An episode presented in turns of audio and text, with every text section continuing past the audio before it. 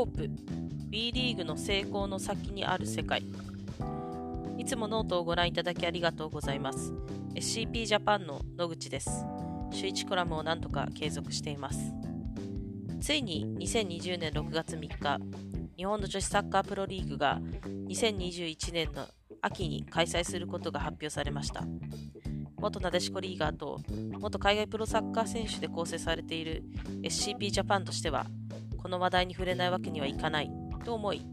今回はこちらの話題に触れてみたいと思います。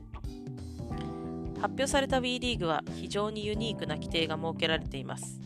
それはクラブスタッフの50%を女性にすること。クラブ役員に最低1名は女性を入れることです。WE リーグ発表記者会見では女子サッカーの強化だけではなくジェンダー平等の社会を女子サッカーから目指すものであると強調されました。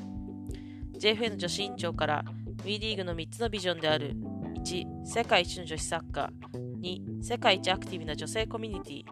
3世界一のリーグ価値をが発表されました。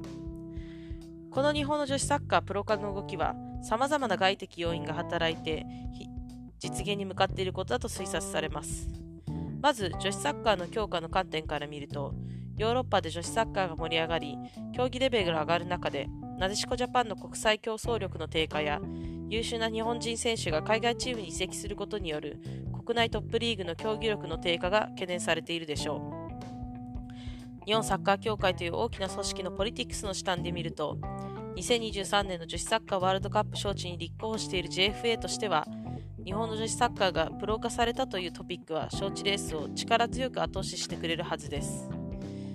国内の政策的な視点で見ると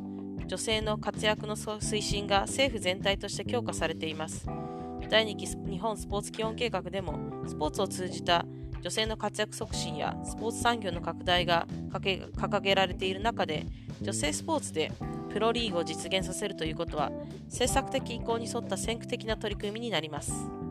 さらにスポンサーであるアディダスジャパンは2020年に女性をターゲットとしてマーケットの拡大を図っています。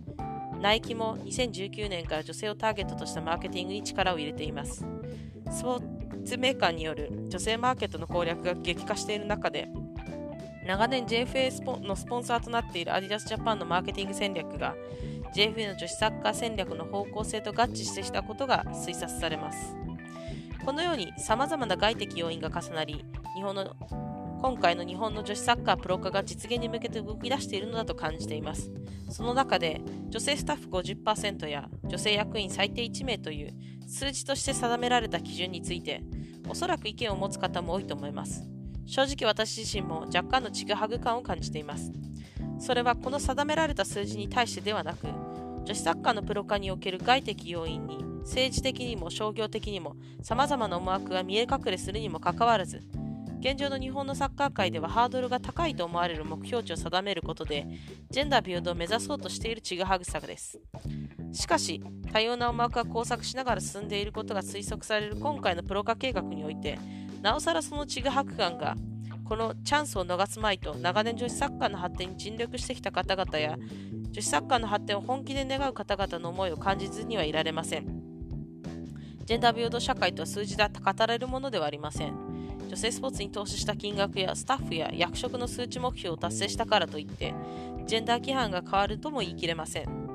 先日九州の女性活躍の推進する団体の関係者と打ち合わせをしました。地方ではまだまだ性別役割分業が明確で家庭内での女性の役割を女性自身が果たそうとする傾向が強く地域や家庭内の性別による性役割期待は根強いと伺いました。日本の女日本のジェンダーの課題は根深いです。スポーツを通じてジェンダー平等社会に貢献することは、私自身も目指しているものではありますが、そんなに簡単なことではありません。スポーツそのものがジェンダー不平等な構造を持っているのに、そのスポーツを活用してジェンダー平等を実現しようということが、そもそも矛盾しているんです。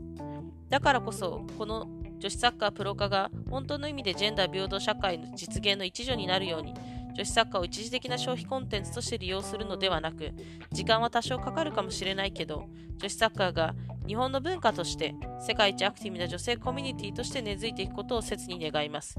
そのためには女性はもちろん本物の男性洗いと手を組み、ジェンダー不平等な社会とスポーツ文化を変えていかなければいけないのだと思います。小さい頃に、女がサッカーなんてやってんのかと揶揄され、将来サッカーを続けた先の夢を抱くことができなかった私たちが、今のサッカー少女たちのためにできるアクションを一人一人が考えていく時が来たのだと右身が引き締まる思いをしています。女子サッカーの発展に尽力してきた先人たちが、このプロ化のチャンスを最大限活用して、ジェンダー平等社会の実現に思いをかけたのだから。